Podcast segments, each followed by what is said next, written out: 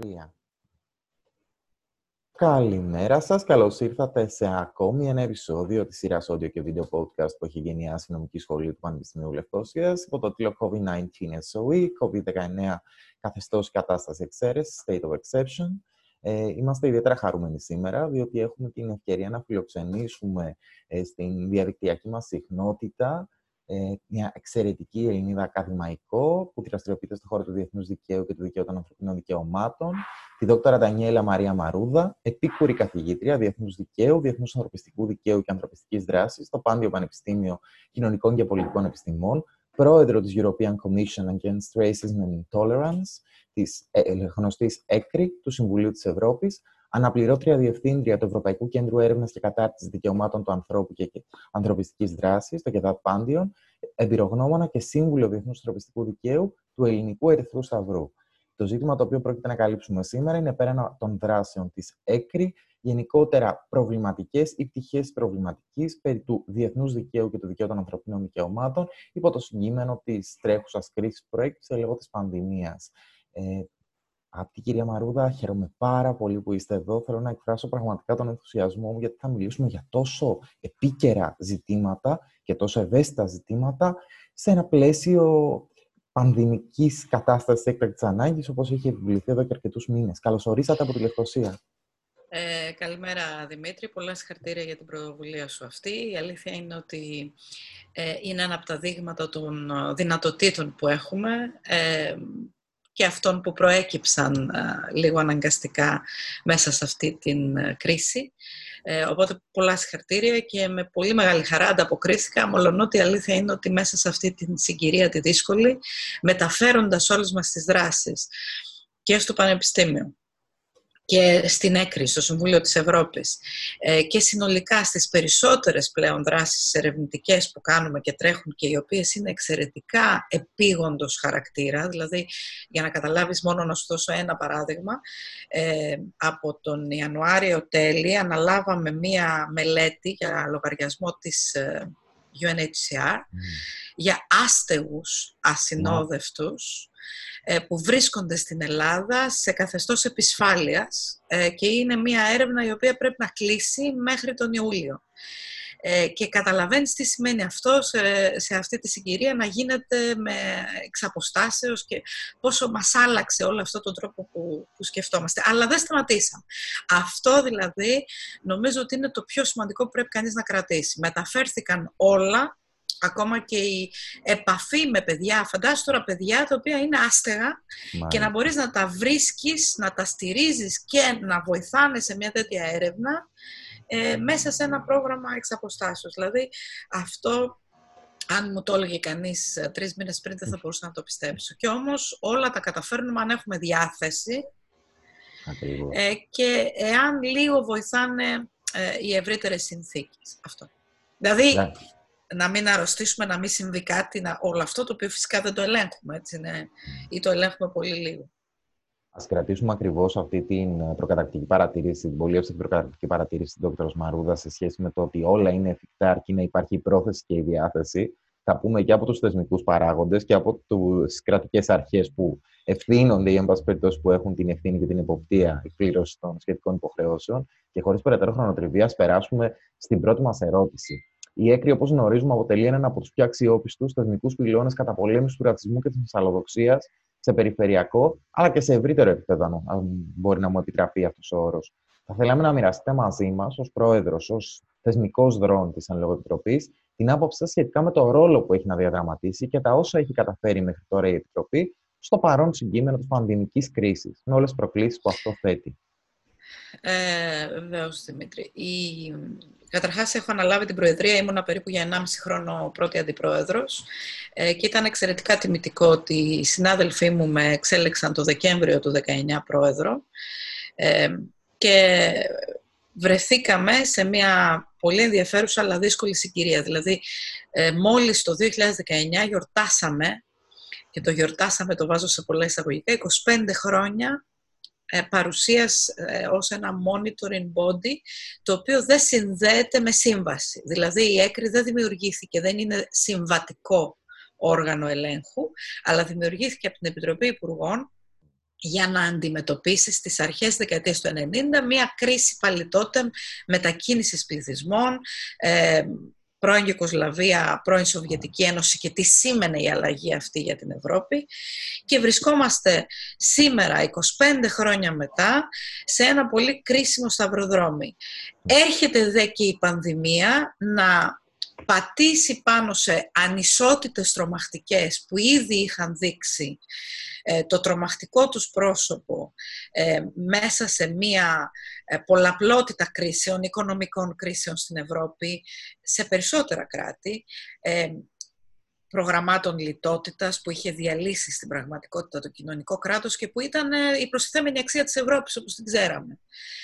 σε ένα σύστημα το οποίο έχει την τεράστια χαρά να έχει η Ευρωπαϊκή Ένωση, Συμβούλιο της Ευρώπης με 47 μέλη πολύ ευρύτερο, ο ΑΣΕ, όλοι αυτοί οι διεθνείς οργανισμοί περιφερειακοί να ασχολούνται με θέματα που αφορούν νομικό πολιτισμό μας, οικονομική, κοινωνική, ένταξη κλπ. κλπ. Και παρόλα αυτά, οι ανισότητες όλο ένα και μεγενθύνονται. Η ΕΚΡΗ ήδη από το ξεκίνημα του 20 είχε θέσει ως στόχο να ξαναδιαβάσει, ξαναδεί.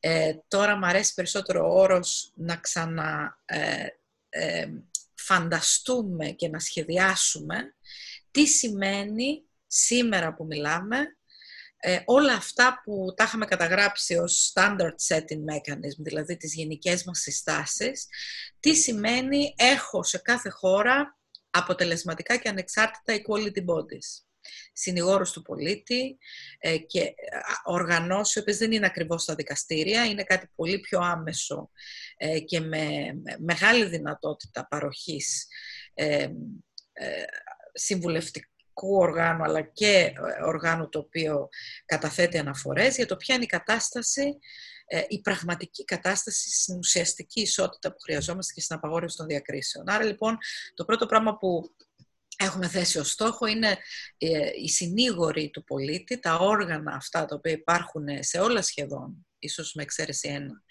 ε, τα κράτη της, ε, του Συμβουλίου της Ευρώπης, να είναι αποτελεσματικά και ανεξάρτητα. Αυτό θα πει να έχουν, και αυτή είναι η μεγάλη δυσκολία, περισσότερο, μεγαλύτερους προϋπολογισμούς, περισσότερο κόσμο, και να μην λειτουργούν μόνο κατασταλτικά εκ των υστέρων, αφού διαπιστώνονται παραβιάσεις, αλλά προληπτικά, να αναλαμβάνουν ρόλο στην έρευνα, σε συνεργασία με τα πανεπιστήμια. Αυτό είναι ένας μεγάλος, καινούριος και ενδιαφέρον κόσμος.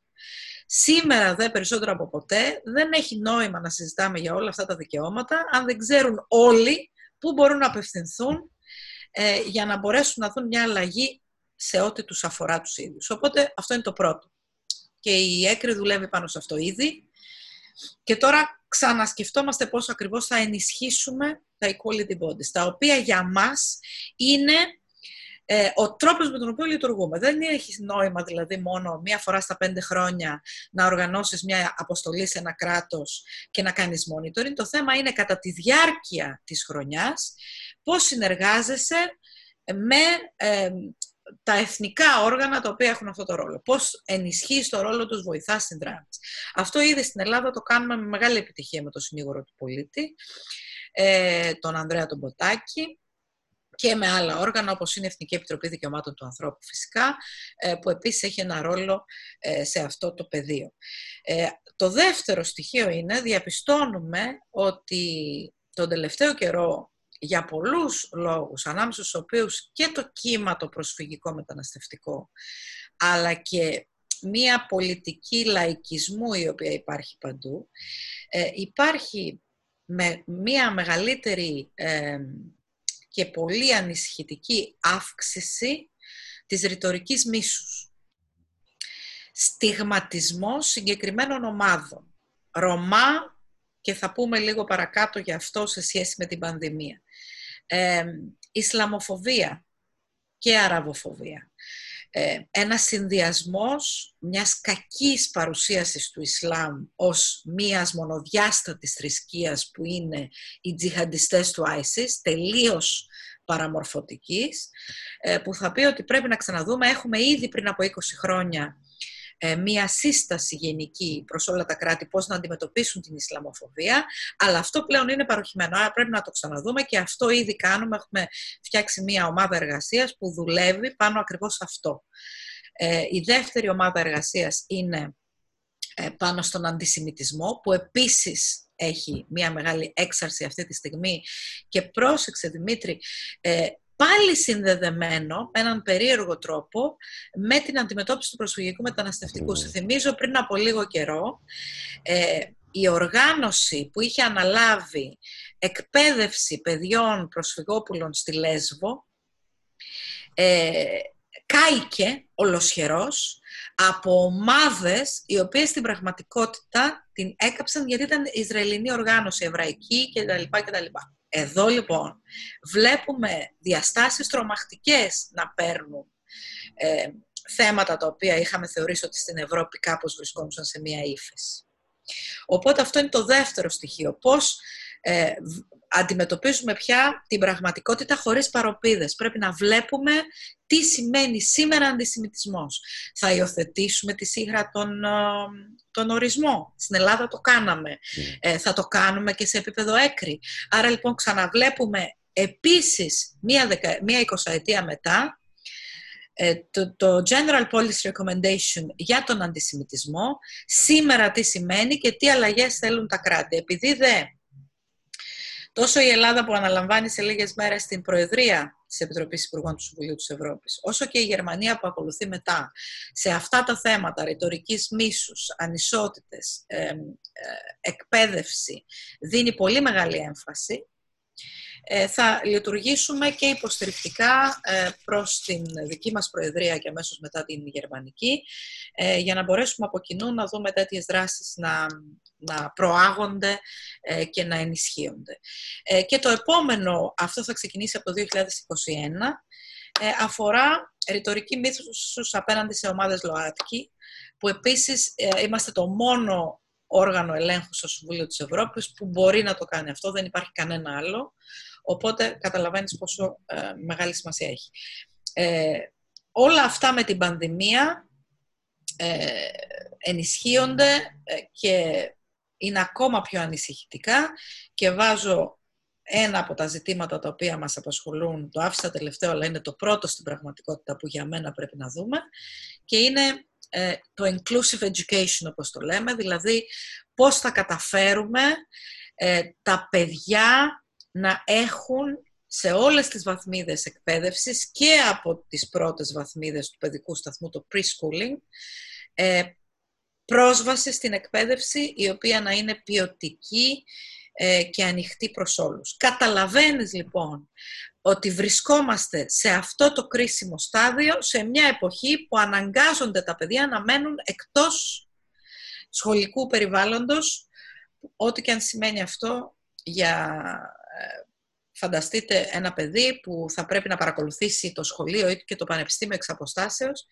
ε, σε ένα μονόχωρο σπίτι, χωρίς δυνατότητα να έχει ηρεμία την ώρα που παρακολουθεί, χωρίς δυνατότητα να έχει ε, την ε, ψυχραιμία να αντιμετωπίσει τις σπουδές του με τον ίδιο τρόπο που τον αντιμετωπίζουν άλλα παιδιά. Δηλαδή, ξέρεις, στο πανεπιστήμιο αυτή η ισότητα που λέμε, ότι κάθονται στα έδρανα, αυτά τα άβολα έδρανα, όλοι ε, και παρακολουθούν από κοινού και είμαστε όλοι ένα, αυτό ναι. χάνεται στην εξαποστάσεως εκπαίδευση. Εκεί οι συνθήκες του σπιτιού, οι συνθήκες της οικογένειας, οι συνθήκες του, του μηχανισμού το οποίο έχεις, ξαφνικά γίνονται ένα μεγάλο θέμα, μεγάλο πρόβλημα. Είναι πάρα πολύ σωστή αυτή η παρατήρηση. Είναι ο ελέφαντος στο δωμάτιο της εξαποστάσεως εκπαίδευσης αυτό. Το ότι πρώτα απ' όλα δεν έχουμε όλοι τα ίδια μέσα και την ίδια πρόσβαση στα μέσα. Και επίσης δεν πρέπει να παραγνωρίζουμε ότι υπάρχουν και άνθρωποι που δεν έχουν πρόσβαση στα μέσα τελεία. Δηλαδή η ψηφιακή ισότητα ή η πρόσβαση στο διαδίκτυο, θέμα το οποίο έχουμε συζητήσει και στο πλαίσιο της παρούσας σειράς,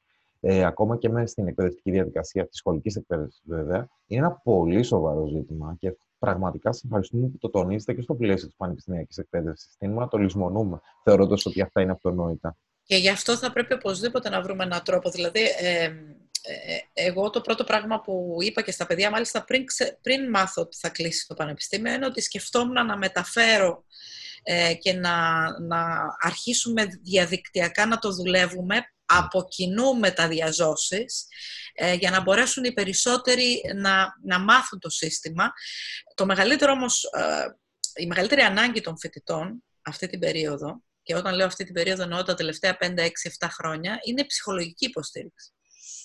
Αυτό χάνεται λίγο με το ψυχρό της ε, εξαποστάσεως εκπαίδευσης, εκτός εάν εμείς φροντίσουμε να το βάλουμε μέσα στα συστήματά μας. Δηλαδή, ε, αυτό δεν πρέπει να το ξεχνάμε. Δεν είναι μόνο μεταφορά γνώσης. Είναι ένας ολόκληρος κόσμος υποστήριξης ενός ανθρώπου. Από την άλλη μεριά να πούμε και τα καλά βέβαια, είναι εντυπωσιακό το πόσα παιδιά ανταποκρίθηκαν την επόμενη μέρα της εξαποστάσεως εκπαίδευσης. Μιλάμε για ε, σεμινάρια και μαθήματα 200 παιδιών, τα οποία όλα κάθονται επί τρίωρο ε, και μάλιστα παιδιών που είναι και μεγαλύτερα στην ηλικία και που αναγκάζονταν να δουλεύουν όλη αυτή την περίοδο και που δεν είχαν πρόσβαση στις πανεπιστημιακές διαλέξεις. Οπότε αυτό είναι η άλλη πλευρά. Από εδώ και στο εξής δεν πρόκειται ποτέ να αφήσω την ασύγχρονη εκπαίδευση ξανά ε, να πάει πίσω. Θα τη δουλεύω παράλληλα με την διαζώση όποτε μας επιτραπεί αυτό, ακριβώς για να δίνουμε την ευκαιρία σε παιδιά που δεν έχουν άλλη δυνατότητα να νιώθουν μέρος αυτού του πανεπιστημιακού συστήματος. Είναι πολύ σημαντική αυτή η πτυχή. Θέλοντας να προωθήσουμε λιγάκι την προβληματική μας, ε, θα πιαστώ από μία από τις παρατηρήσεις σας σχέση με το ζήτημα των Ρωμά και θέλω να σας θέσω μια σχετικά επίκαιρη, θα λέγαμε, ερώτηση. Στην Ελλάδα πριν από περίπου ένα μήνα είδαμε να... Ε, ε, Δημήτρη, να σε διακόψω λίγο και να σου πω και κάτι, ε, ε δύο ακόμα θέματα έτσι, σε σχέση με την ΕΚΡΗ για να κλείσουμε. Το ένα είναι ότι θέλουμε να δουλέψουμε και αυτό αλλάζει τελείως τα δεδομένα μας, τα καινοτόμα πια, γιατί δεν μπορούμε άλλο μαύρες ειδήσεις. Θέλουμε να δουλέψουμε πολύ με καλές πρακτικές και να τις αναδεικνύουμε περισσότερο. Ιδίως καλές πρακτικές που ξεκινάνε από δήμους. Ας πούμε, στην ε, ε, Λάρνακα, αν δεν κάνω λάθος, έχετε πολύ καλές πρακτικές ε, οι οποίες αναδεικνύονται μέσω ενός φόρουμ που έχουμε κάνει Policy Lab στην πραγματικότητα για διαπολιτισμική, διαπολιτισμικές πόλεις ε, και θα ήθελα να το αναδείξω αυτό. Βλέπουμε δηλαδή ότι παίρνουμε πολύ καλά παραδείγματα από επιμέρους δήμους και αυτά θα τα αναδεικνύουμε περισσότερο πλέον στις εκθέσεις μας. Μέχρι τώρα ε, είχαμε μεν, αλλά δεν τους δίναμε το απαραίτητο φως. Οπότε δίνουμε έμφαση και σε καλές πρακτικές και σε επίπεδο multi-level governance, όπως λέμε, όχι μόνο κεντρικής ε, ε, διακυβέρνησης, αλλά και περιφερειακής και τοπικής ε, μέσω έτσι, πολύ πρωτοποριακών ε, δήμων. Οπότε αυτό είναι πολύ ενδιαφέρον και το, σε επίπεδο πρόληψης δουλεύουμε πάρα πολύ πλέον ε, με κανόνες κώδικες συμπεριφοράς. Mm. Ε, δηλαδή όχι μόνο κατασταλτικά μέτρα τιμωρίας, αλλά πώς μπορούμε οτιδήποτε παρουσιάζεται ως στίγμα, ως ρητορική μίσους, αμέσως να βγαίνει κάποιος και να το καταρρύπτει. Αυτό το έκανε ο Τσιόδρας, ο Σωτήρης ας πούμε, στην περίπτωση των Ρωμά που mm. ανέφερες.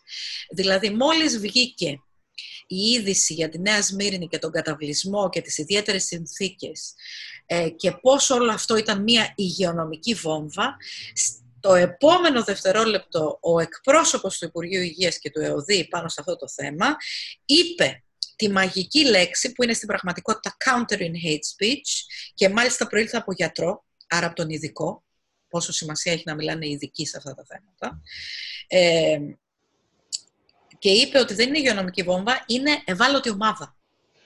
Τέλειωσε αυτό. Με το που ανέφερε αυτή τη μαγική φράση, αμέσως άλλαξε το αφήγημα σε όλα σχεδόν τα ε, μέσα ενημέρωσης. Οπότε αυτό θέλουμε περισσότερο, εκεί θέλουμε να δώσουμε έμφαση, το έχουμε ξεκινήσει ήδη στα πρώτα μας reports και αυτή είναι η μεγάλη αλλαγή και η καινοτομία στο monitoring που επιχειρούμε. Ουσιαστικά παίρνοντας ακριβώς, ε, ε συνεχίζοντας, τα λέγαμε, την προβληματική σε σχέση με τον τρόπο αντιμετώπισης των ομάδων που ζουν υπό συνθήκες ακραίας ή έντονης ευαλωτότητας. Παραδειγματική περίπτωση είναι η Ρωμά, ε, είμαστε σε θέση να, όσοι τέλος πάντων ασχολούμαστε με το δίκαιο των ανθρωπίνων δικαιωμάτων, γνωρίζουμε ότι η ΕΚΡΙ έχει κάνει αρκετά σημαντικά βήματα αναφορικά με την προσοχή των Ρωμά. Είναι μια ομάδα με την οποία δεν ασχολείται πάρα πολύ, θα λέγαμε, το σύστημα, ειδικά το Οικουμενικό, αν και το Περιφερειακό Σύστημα Ανθρωπίνων Δικαιωμάτων έξω από την ΕΚΡΙ. Έχουμε κάποιες υποθέσεις στο Ευρωπαϊκό Δικαστήριο Ανθρωπίνων Δικαιωμάτων που έχουν φτάσει και για λογαριασμό της χώρας μας. Αλλά νομίζω ότι η ΕΚΡΙ συμβάλλει τα μέγιστα. Αναφορικά με την Ελλάδα και τη στάση της έναν το Ρωμά, πια παίρνοντας ουσιαστικά την ευκαιρία από το υγειονομικό κορδόνι που επιβλήθηκε στη Νέα Σμύρνη, της Λάρισας, ε, σε έναν αμυγή πληθυσμό Ρωμά. Ουσιαστικά διαρρέθηκε η συνοικία στη μέση και μπήκε σε καραντίνα το κομμάτι στο οποίο έχουμε καταβλισμούς με Ρωμά. Ε, ποια είναι η στάση της χώρας μας, ποια είναι η θέση της χώρας μας, τα λέγαμε, ως μέλος Συμβουλίου της Ευρώπης. Η χώρα μας μετέχει, να θυμίσουμε, και στα περισσότερα πολυμερή ε, διεθνή συμβατικά κείμενα ανθρωπίνων δικαιωμάτων σε σχέση με τη συγκεκριμένη ευάλωτη ομάδα. Θα λέγαμε ότι έχει ένα καλό επίπεδο κανονιστικής συμμόρφωσης. Ναι.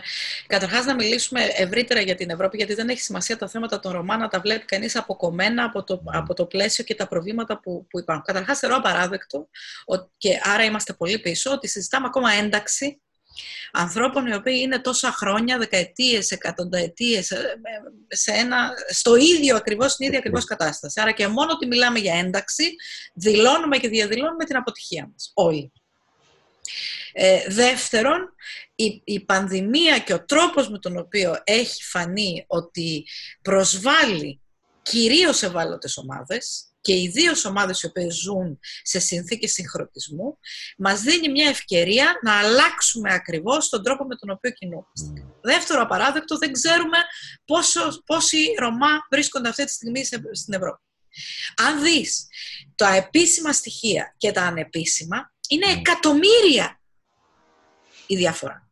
Ακόμα και στην Ελλάδα είναι εκατοντάδες. Άρα λοιπόν θέλουμε καλύτερη καταγραφή, και δίνεται μια τεράστια και σημαντική ευκαιρία και νομίζω η πολιτική προστασία έχει προχωρήσει προς αυτό το επίπεδο.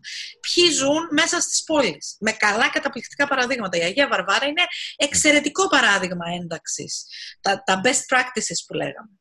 Ε, το ζεφύρι δίπλα είναι εξαιρετικά σημαντικό αποτυχημένο παράδειγμα. Ε, δηλαδή πρέπει αυτά να τα δει κανείς με συγκεκριμένα στοιχεία. Ποιοι λοιπόν ζουν μέσα στις πόλεις, και πλέον σε συνθήκες απόλυτης ένταξης και πολύ πετυχημένης ένταξης και εκεί πρέπει να δουλέψουμε. Ποιοι ζουν σε καταβλισμούς, τι είδους καταβλισμούς, έχουν πρόσβαση σε απαραίτητα για να λέγεσαι άνθρωπος μέσα. Νερό, ρεύμα. Είναι απαραίτητο τώρα, περισσότερο από ποτέ, να δοθούν σε αυτά μια καλή εικόνα. Όχι μόνο στην Ελλάδα, επαναλαμβάνω, αυτό είναι το ίδιο πρόβλημα παντού. Τρίτο, δεν ξέρουμε ε, πόσος κόσμος δεν έχει ταυτότητα αυτή τη στιγμή. Γιατί για να βγάλεις ταυτότητα και να είσαι κάποιος, θα πρέπει να έχεις πρόσβαση εκεί που γεννήθηκες σε, σε ε, έναν ομαδικό πληθυσμό. Καταλαβαίνετε επίσης τι σημαίνει αυτό. Και αυτό είναι σε επίπεδο ευρωπαϊκό, ε, Συμβουλίου της Ευρώπης, δηλαδή των 47 χωρών μελών, ένα τεράστιο πρόβλημα. Και μετά τη διάλυση της Σοβιετικής Ένωσης και Ιουγκοσλαβίας και μετά τα προβλήματα στην Ουκρανία, φύγαν οι άνθρωποι από την Κρυμαία, για να γράψουν τα παιδιά τους στο σχολείο και για να υπάρξουν. Δεν πήρανε ποτέ διαβατήρια όταν δημιουργήθηκε η Ουκρανία ως κράτος. Δεν τα θεώρησαν απαραίτητα. Και δεν έχουν. Ε, και δεν μπορούν να γράψουν τα παιδιά τους στο σχολείο και καταλαβαίνετε πώς περνάει όλη αυτή η, παγίδα της φτώχειας. Γιατί αν δεν καταφέρεις να γράψεις τα παιδιά σου στο σχολείο, μένεις εκτός συστήματος ε, και στη συνέχεια δεν μπορούν να, να προχωρήσουν. Την ίδια στιγμή ε, έχουμε κατά καιρούς εκενώσεις, εκδιώξεις τα evictions που λέμε, από, από καταβλισμούς, από περιοχές χωρίς ε, προσυνεννόηση, χωρίς να ξέρουν οι άνθρωποι που θα πάνε, αυτά ε, παραμένουν. Και βέβαια τα στερεότυπα και διακρίσεις που είναι το μεγάλο μας πρόβλημα στην Ελλάδα, αυτή η ιδέα ότι όπου υπάρχουν Ρωμά ή ε, Τσιγκάνοι υπάρχει εγκληματικότητα κτλ και κανένας δεν δείχνει τις ε, καλές επιτυχημένες ε, περιπτώσεις. Σε όλη μου την ακαδημαϊκή, στην πανεπιστημιακή καριέρα, ε, η καλύτερη μου στιγμή ήταν ήρθε μια φοιτήτριά μου, εξαιρετική, ερευνήτρια στο ΕΚΕΚΔΑΔ, ε, όπου ασχολούμαστε με θέματα δικαιωμάτων του ανθρώπου και ανθρωπιστικής δράσης. Και μου είπε, κυρία Μαρούδα, η, τα μαθήματα μου άλλαξαν τη ζωή και η δυνατότητα που μου δώσατε να παίρνω μέρος σε αυτές τις έρευνες, γιατί είμαι Ρωμά. Έχω μεγαλώσει σε καταβλισμό. Η γιαγιά μου είναι αρχηγός μας. Ε, αγαπάω πάρα πολύ όλο αυτό τον τρόπο ζωής και θέλω να βοηθήσω πάρα πολύ όσο μπορώ. Τώρα είναι φοιτήτρια νομικής, δηλαδή μόλις τέλειωσε το Διεθνών και Ευρωπαϊκών ε, έδωσε με κατατακτήριες. Εδώ πρέπει να δουλέψει κανείς. Αυτά είναι τα παραδείγματα τα οποία μας ενδιαφέρουν και, και προχωράμε. Δεν είναι ε, δηλαδή αυτό το στερεοτυπικό που έχουμε στο μυαλό μας. Στην ΕΚΡΗ έχουμε τη μεγάλη χαρά αυτή τη στιγμή το μέλος της ΕΚΡΗ από την Ισπανία η Σάρα να είναι Ρωμά η ίδια, ε, είναι βουλευτήνα του κόμματός της, προχωράει όλα τα θέματα. Αυτά αλλάζουν την Ευρώπη. Αυτά είναι οι καλές μας ε, πρακτικές, αυτός είναι ο πολιτισμός μας, εκεί θα πρέπει να, να προχωρήσουμε. Άρα λοιπόν ε, και στην Ελλάδα τα θέματα στερεοτύπων, ε, τα θέματα στατιστικών. Καταγραφές, να ξέρουμε πού βρίσκεται ποιος και πώς έχει καταφέρει να αξιοποιήσει διάφορα προγράμματα. Και το τελευταίο που ήθελα να πω, και εδώ δεν είναι μόνο Συμβούλιο της Ευρώπης, είναι και Ευρωπαϊκή Ένωση, δίνονται χρήματα για projects. Τα projects χάνουν το όλον. Τα παίρνουν δε αυτοί οι οποίοι είναι πάρα πολύ αποτελεσματικοί στο να διαχειρίζονται projects. Και όχι απαραίτητα ο κόσμος ο οποίος είναι Ρωμά και μπορεί να βοηθήσει. Με... Έχουμε καλά παραδείγματα και στην Ελλάδα. Μπορώ να σας αναφέρω πάρα πολλά, όπως είναι η κυρία Καραγιάννη και άλλα και ερευνητές όπως ο Χρήστος Ηλιάδης, που πραγματικά ε, έχουν προωθήσει πάρα πολύ τα θέματα των Ρωμά. Αλλά πρέπει μια χώρα να μην δουλεύει και αυτή με σύστημα project. Πρέπει να δουλεύει μέσα από ένα εθνικό σχέδιο δράσης ε, και συνεργασία των περισσότερων. Εκεί έχει δώσει έμφαση και οι έκρημες συστάσεις. Και θέλουμε να πιστεύουμε ότι στην επόμενη αποστολή που θα έχουμε στην Ελλάδα, που είναι εγώ δεν συμμετέχω λόγω εντοπιότητας, απαγορεύεται αυτό, ε, εννοείται. Ε, στην επόμενη αποστολή που θα γίνει στην αρχή του 2021, να δείξουμε πραγματικά όλα τα μέτρα που λάβαμε ε, προς μια θετική κατεύθυνση, με την ευκαιρία που μας δίνει αυτή η πανδημία. Στο σημείο αυτό πρέπει να επισημάνουμε ότι η ΕΚΡ ήταν από τα πρώτα, αν δεν κάνω λάθος, όργανα εντό περιπτώσει που ασχολήθηκε με το χώρο των Ρωμά, η οποία έδωσε φωνή στου community leaders, δηλαδή στους κοινωνικού ηγέτες. Είναι πολύ σοβαρό ότι μέχρι πρώτη είχαμε κράτη τα οποία είχαν πληθυσμό Ρωμά, που υφίστατο ουσιαστικά τα προβλήματα της κακοδιοίκησης, κακοδιαχείρισης, της αδιαφορίας του κράτους, να μιλάνε για λογαριασμό της κοινότητας. Δηλαδή, η αυτονόμηση, εν πάση περιπτώσει, της φωνής της κοινότητας στο διεθνές πεδίο, αναφορικά τουλάχιστον με τα θέματα των ανθρωπίνων δικαιωμάτων, είναι μια κατάκτηση στην οποία, αν όχι ε, έπαιξε τον, τον πρωταγωνιστικό, έπαιξε οπωσδήποτε τον αποφασιστικό ρόλο στο σύστημα του Συμβουλίου της Ευρώπης η ΕΚΡΙ. Αυτό δεν πρέπει να το ξεχνάμε. Και όταν λέμε εκπρόσωποι Ρωμά, να ξέρετε ότι μέσα σε αυτή την ομπρέλα μπαίνουν χιλιάδες διαφορετικές ε, ομάδες με άλλα ονόματα, αυτοπροσδιορίζονται διαφορετικά. Ε, έχεις δηλαδή, ε, όταν κάνουμε το monitoring σε μία ε, χώρα, το πρώτο πράγμα που κάνουμε είναι να βλέπουμε ε, εκπροσώπους από ενός μη κυβερνητικέ οργανώσει, κοινωνία των πολιτών κτλ. Δεν μπορείτε να φανταστείτε τι πολυδιάστατο και πλουραλιστικό σχήμα είναι αυτό που λέμε εκπροσώπηση Ρωμά. Το λέμε Ρωμά με μία λέξη, αλλά στην πραγματικότητα έχει μέσα χιλιάδες διαφορετικές. Είναι, ας πούμε, οι travelers, ε, οι άνθρωποι του ταξιδιού. Είναι, ε, οι, είναι πάρα πολλές κατηγορίες και, και με όχι εύκολες σχέσεις μεταξύ τους. Οπότε όλο αυτό είναι επίσης ένα θέμα το οποίο οφείλουμε οφείλουμε να ανοίξουμε τα μάτια να το δούμε μέσα από την πραγματικότητα. Και να σας πω και κάτι έτσι, ένα ωραίο περιστατικό. Όταν έκανα το. ήμουν εισηγήτρια για την Ουκρανία, μαζί με τη συναδέλφους, σε μια δύσκολη συγκυρία και ξεκίνησαμε από την Οδυσσό. Πριν από την πρώτη συνάντηση, ε, ήρθε και με βρήκε λέει, ένας εκπρόσωπος των Ρωμά στην Οδυσσό και μου λέει «Από το όνομά σας καταλαβαίνω ότι είστε από Ελλάδα» και μου μίλησε ελληνικά. Μέσα σε 15 λεπτά ε, μου έδωσε όλη την πραγματική διάσταση ε, της κατάστασης σε όλη την Ουκρανία. Ε, ήταν από τις πιο σημαντικές μου συναντήσεις και χρησιμοποίησαμε τα ελληνικά ακριβώς για αυτή την αμεσότητα. Οπότε έχεις και καταπληκτικά πράγματα να δεις ε, μέσα από αυτές τις, τις αποστολές θέλω να παραμείνουμε στο χώρο του ανθρωπιστικού δικαίου, αλλά να κινηθούμε λίγα προς ένα ακόμη χώρο της ειδικότητάς σας. Ε, νομίζω ότι όλοι οι γνωρίζοντες και μη γνωρίζοντες στα ανθρωπιστικά θέματα στην Ελλάδα και όχι μόνο στον ελληνόφωνο κόσμο ξέρουν ότι είστε μια ειδήμων του δικαίου των ενόπλων σειράξεων. Οπότε, πιάνουμε αυτή την ευκαιρία, θα ρωτώ αυτής της ευκαιρίας, ε, για να ζητήσουμε τη γνώμη σας αναφορικά με τις επιπτώσεις που μπορεί να έχει η τρέχουσα κρίση στις πιο ευαίσθητες περιοχές της Ιφιλίου που μένονται σειράξει, όπως συμβαίνει για παράδειγμα στη Συρία ή την Ιεμένη. Και να ρωτήσουμε επίσης και αν το Διεθνές Ανθρωπιστικό Δίκαιο θεωρείται ότι είναι σε θέση να ενσωματώσει τον παράγοντα της πανδημίας στην προστατευτική του λειτουργία και στο προστατευτικό του πλαίσιο.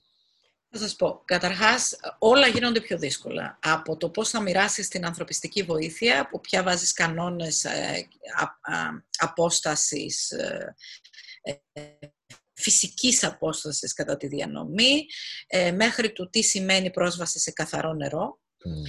Ε, ούτως ή άλλως λειτουργούμε πάρα πολύ ε, από το πρώτο δευτερόλεπτο με αυτά τα ειδικά chlorine tablets που μπαίνουν σε όλα τα πηγάδια με το που ξεκινάμε τις δράσεις μας. Και το πρώτο πράγμα που κάνουμε σε μια περιοχή ως Διεθνής Επιτροπή του Ερυθρού Σταυρού, το κάνουμε γιατί έχω υπάρξει αξιωματούχος προστασίας. Και αν θέλετε αυτή είναι και η διαφορά μου από, ε, σε σχέση με αυτό που λέτε εμπειρογνωμοσύνη, ότι έχω κάνει πρώτα πεδίο και στη συνέχεια ήρθα στο Πανεπιστήμιο και, και το διδάσκω. Οπότε ε, Ούτως ή άλλως ε, δουλεύουμε πάρα πολύ με το να υπάρχει πρόσβαση σε καθαρό νερό, γιατί αυτό είναι ένα από τα μεγαλύτερα προβλήματα στην περίοδο σειράξεων. Καταλαβαίνετε πόσο πιο σημαντικό είναι τώρα. Αυτό όμως που δεν έχουμε βρει λύση ακόμα, και είναι το πιο δύσκολο, ε, είναι ας πούμε για τη Διεθνή Επιτροπή του Ερυθρού Σταυρού, μπορώ να σας πω με σιγουριά, η επισκέψη σε κρατούμενους. Ναι. Διότι η επίσκεψη σε κρατούμενους και το μεγάλο πρόβλημα είναι ότι είσαι μέσα σε ένα κλειστό χώρο και είναι πάρα πολύ εύκολο εσύ ο ίδιος από εκεί που πας να κάνεις κάτι καλό να μεταφέρεις ιό.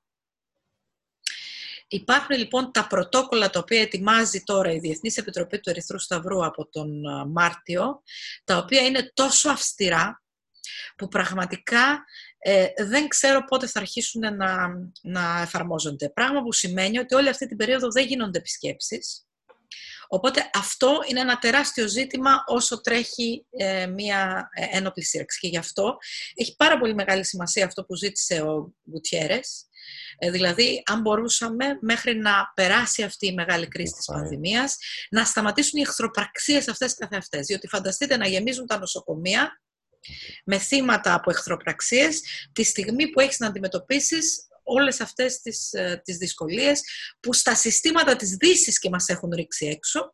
Φανταστείτε τι σημαίνει σε περιοχές ε, που ούτως ή άλλως η υγειονομική περίθαλψη είναι τόσο δραματική.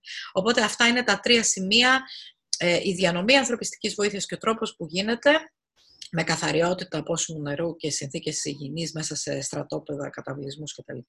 Οι κρατούμενοι, η κράτηση και οι επισκέψεις που είναι ένα μεγάλο θέμα που αλλάζει τελείως τον τρόπο που, που λειτουργείς. Και μιλάμε για μια οργάνωση όπως είναι η Διεθνής Επιτροπή του Ερυθρού Σταυρού, που τα θέματα κράτησης τα δουλεύει 150 χρόνια τώρα. Πολύ. Οπότε καταλαβαίνετε ότι το πρώτο πράγμα είναι το no harm policy. Δεν μπορείς να φτάσεις και να, ε, να στοιχήσεις σε ανθρώπινες ζωές αυτό που κάνεις. Οπότε θέλει μεγάλη προσοχή. Όποιος μπαίνει σε φυλακές σε αυτή την περίοδο πρέπει να ξέρει πάρα πολύ καλά τι κίνδυνος είναι αυτό. Ε, και το τρίτο και πολύ σημαντικό, ότι όσο συνεχίζονται οι εχθροπραξίες, έχεις τεράστια προβλήματα με την υγειονομική περίθαλψη και με, για θέματα κορονοϊού. Οπότε αυτά μπορεί να... Όταν θα βγει το εμβόλιο δε, ε, θα πρέπει να δούμε τι σειρά προτεραιότητας θα πάρουν όλες αυτές οι χώρες οι οποίες έχουν σειράξει και που φοβάμαι πάρα πολύ τι σημαίνει αυτό και τι θα σημαίνει, πόσα θα είναι τα εμβόλια που θα βγουν, πού θα πάνε, πώς θα καλύψουν βόρειο-νότιο ημισφαίριο, πώς θα καλύψουν περιοχές σε ένοπλες σειράξεις και ειρή. Δηλαδή όλα αυτά είναι ένα τεράστιο ε, enterprise, ένα, μια τεράστια προβληματική είναι πράγματι αυτό το εγχείρημα, θα λέγαμε, της ε, προστασίας, της επέκτασης μάλλον του προστατευτικού αποτελέσματος του ανθρωπιστικού δικαίου και της ανθρωπιστικής δράσης ε, στον υγειονομικό χώρο, ένα περίεργο πείραμα. Η αλήθεια είναι ότι η διεθνής κοινότητα, παρά και την κρίση του SARS πριν από 10 χρόνια του πρώτου κορονοϊού, δεν φαίνεται να έχει ενσωματώσει, θα λέγαμε, πρότυπα δράσης. Για να περάσουμε στην προβληματική αυτή της διεθνούς οργάνωσης, ε, νομίζω ότι η τρέχουσα κρίση έχει αναδείξει την ανεπάρκεια των εθνικών κρατών να αντιμετωπίσουν αποτελεσματικά το θέμα της διασποράς. Ενώ τα πρότυπα συνεργασίας, συνταλλαγή πληροφοριών ή εμπειρογνωμοσύνη που φαίνεται ότι την τελευταία δεκαετία προσπάθησαν να διαμορφώσουν υπό την αιγίδα του Παγκοσμίου Οργανισμού Υγείας, για παράδειγμα, δεν λειτουργήσαν ή δεν κατόρθωσαν να λειτουργήσουν αποτελεσματικά.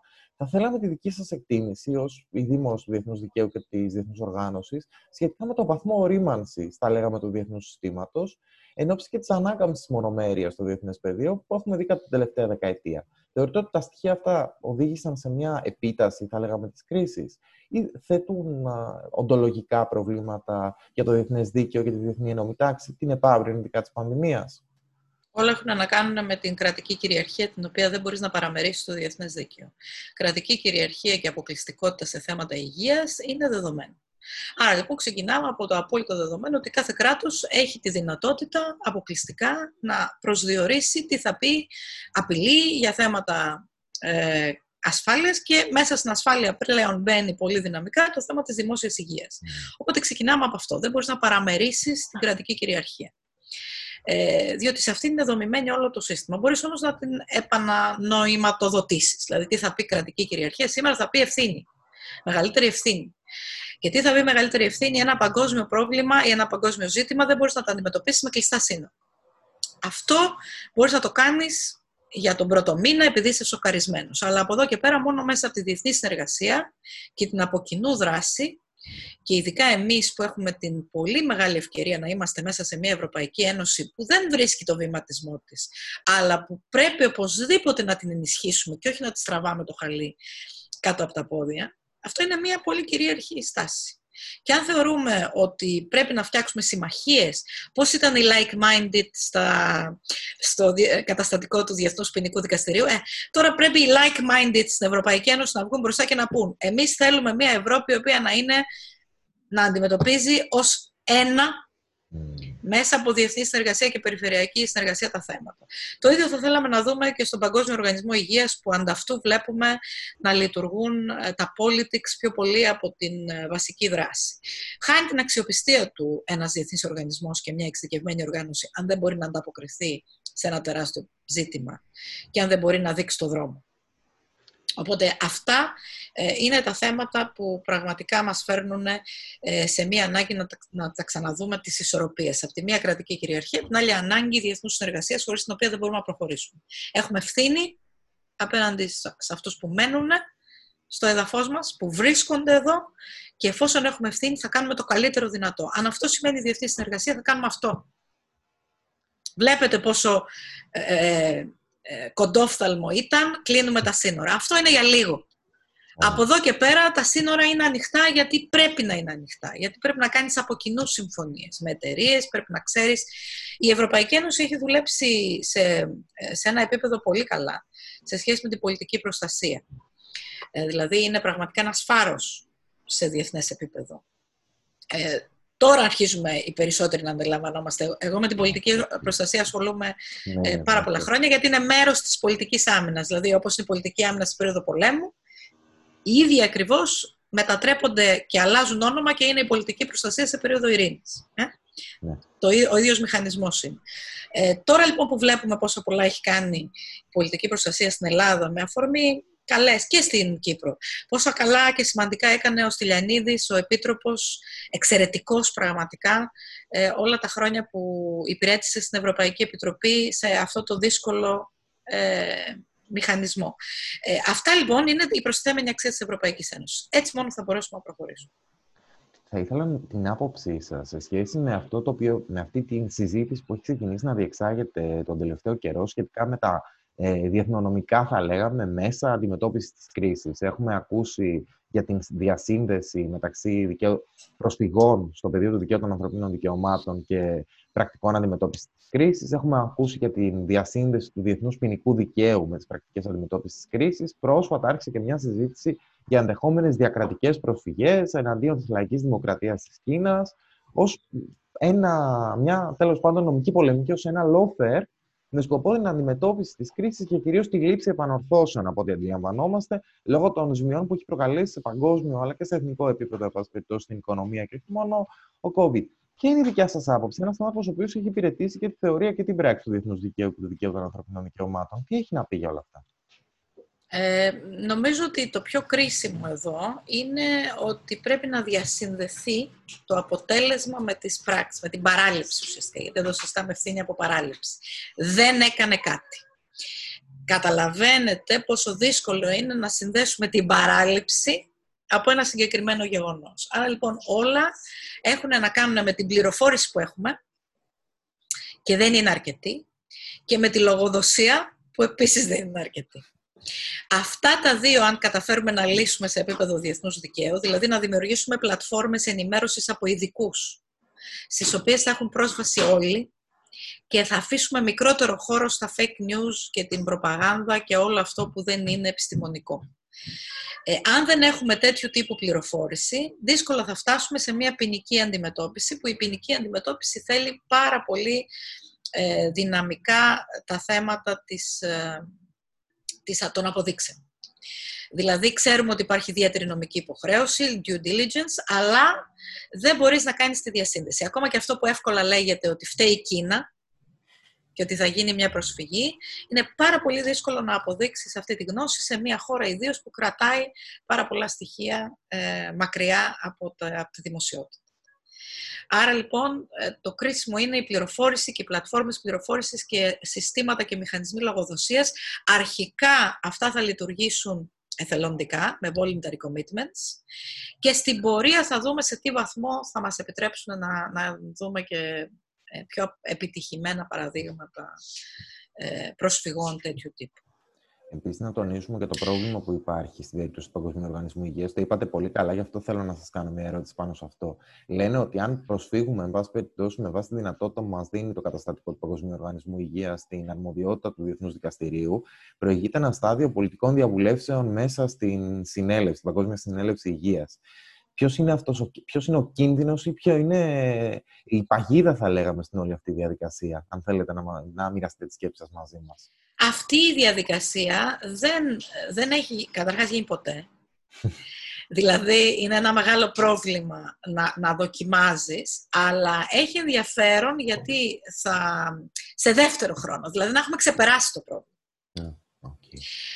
Όσο τρέχει το ζήτημα και έχεις ανάγκη να υπάρχει μία φωνή η οποία να βγαίνει και να μας λέει τι συμβαίνει, όταν αρχίσει αυτό να πολιτικοποιείται, και να φεύγει από data-driven, science-based πολιτική, χαθήκαμε.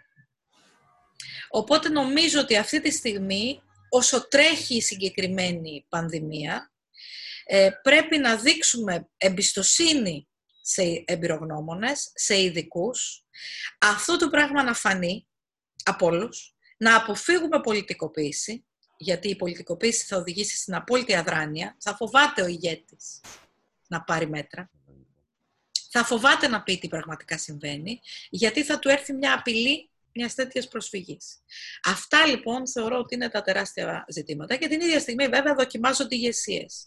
Δεν πρέπει να το ξεχνάμε αυτό. Δηλαδή αυτό περισσότερο από ποτέ ε, γίνεται εμφανές. Οπότε όταν δοκιμάζεται η ηγεσία, αμέσως έχει μια τάση να, να, να μένει πίσω και να προστατεύεται και να μην θέλει πολύ διεθνή συνεργασία. Αυτά είναι, αυτές είναι οι δυσκολίες που αντιμετωπίσουμε και στην Παγκόσμια Οργάνωση Υγείας. Αυτό όμως που πρέπει να βγει από αυτό όλο, και το λέω χρόνια με, με διάφορες αφορμές, είναι ανάγκη συνεργασίας με γιατρούς, πολιτικούς επιστήμονες και νομικούς, η επιστημονικότητα.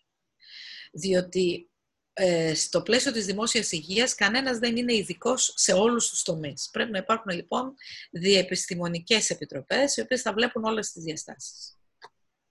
Είναι εξίσου σημαντικό στο σημείο αυτό να τονίσουμε ή τέλος πάντων να υπογραμμίσουμε ότι ο τρόπος με τον οποίο φαίνεται να διαχειρίζεται το διεθνές σύστημα την πανδημία, είτε πρόκειται για το Συμβούλιο Ασφαλείας του Οργανισμού των Ηνωμένων Εθνών, που τελικώς δεν συζήτησε το θέμα, φαντάζομαι υπό, την, υπό το φόβο ενός πιθανού βέτο της Λαϊκής Δημοκρατίας της Κίνας, είτε πρόκειται για τις διάφορες παρεμβάσεις που έχουν επιχειρηθεί το, στο πλαίσιο μιας ενδεχόμενης προσφυγής στην, κατά τη δική στην νομοθετική αρμοδιότητα του Διεθνούς Δικαστηρίου, είναι ενδεικτικές ενός συλλογικού άγχους, θα λέγαμε.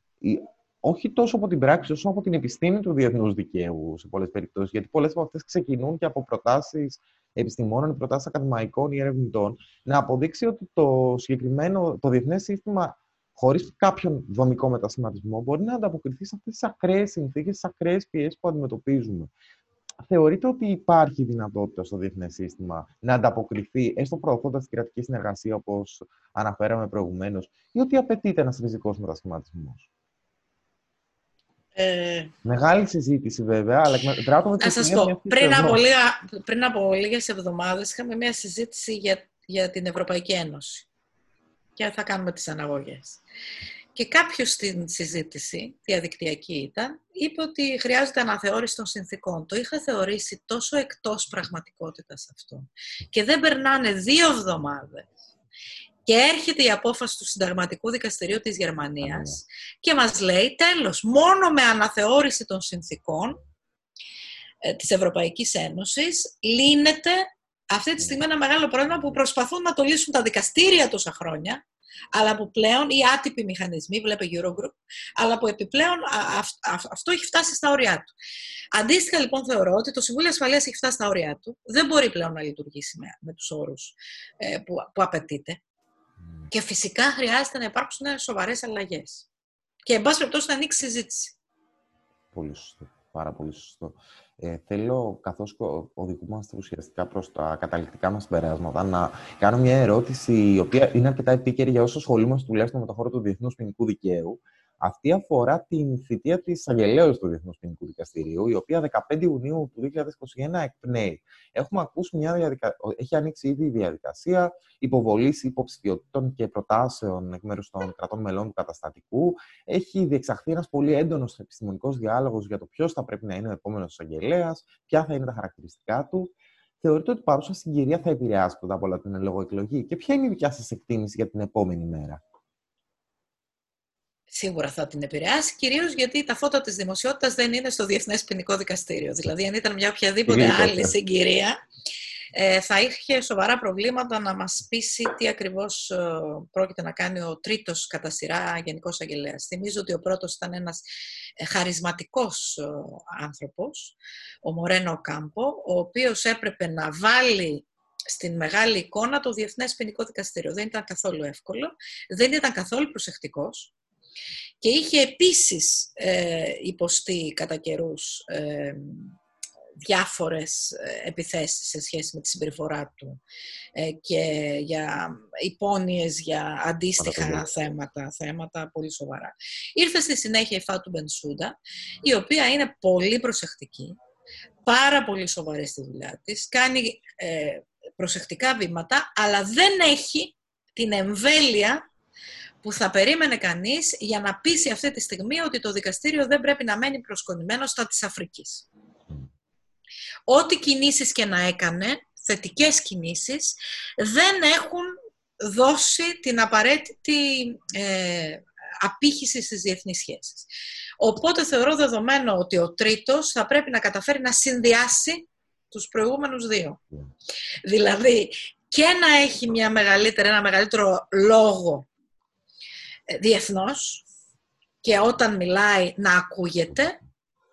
Και άρα όσο περισσότερα προβλήματα έχει ε, με τέτοιες φήμες που κυκλοφορούν, τόσα μεγαλύτερα προβλήματα θα έχει και στο να περνάει ο λόγος του και να πατήσει πάνω στα προσεκτικά βήματα της Φάτου Μπενσούντα σε σχέση με την προσπάθεια που έκανε πραγματικά να ε, δουλέψει καλύτερα τα επίπεδα τα αποδεικτικά που είναι τραγικά στο Διεθνές Ποινικό Δικαστήριο, δηλαδή δεν έχει καταφέρει πραγματικά, ε, είναι, είναι τεράστια τα ποσά που δαπανούνται, με πολύ μικρά αποτελέσματα σε επίπεδο καταδίκης. Οπότε αυτό δηλώνει ότι ο νέος Γενικός Αγγελέας θα πρέπει να έχει αυτά τα δύο στοιχεία. Και καλές δημόσιες σχέσεις και σοβαρότητα, ένα καλά οργανωμένο γραφείο από πίσω, το οποίο να πατάει πάνω σε προσεκτικά βήματα ε, και να σταματήσει να πληρώνει τόσα πολλά χρήματα για να έχει ένα τεράστιο ακίνητο στο Κονγκό, στην πρωτεύουσα, τη στιγμή που όλες οι επιχειρήσεις και όλα τα γίνονται αλλού.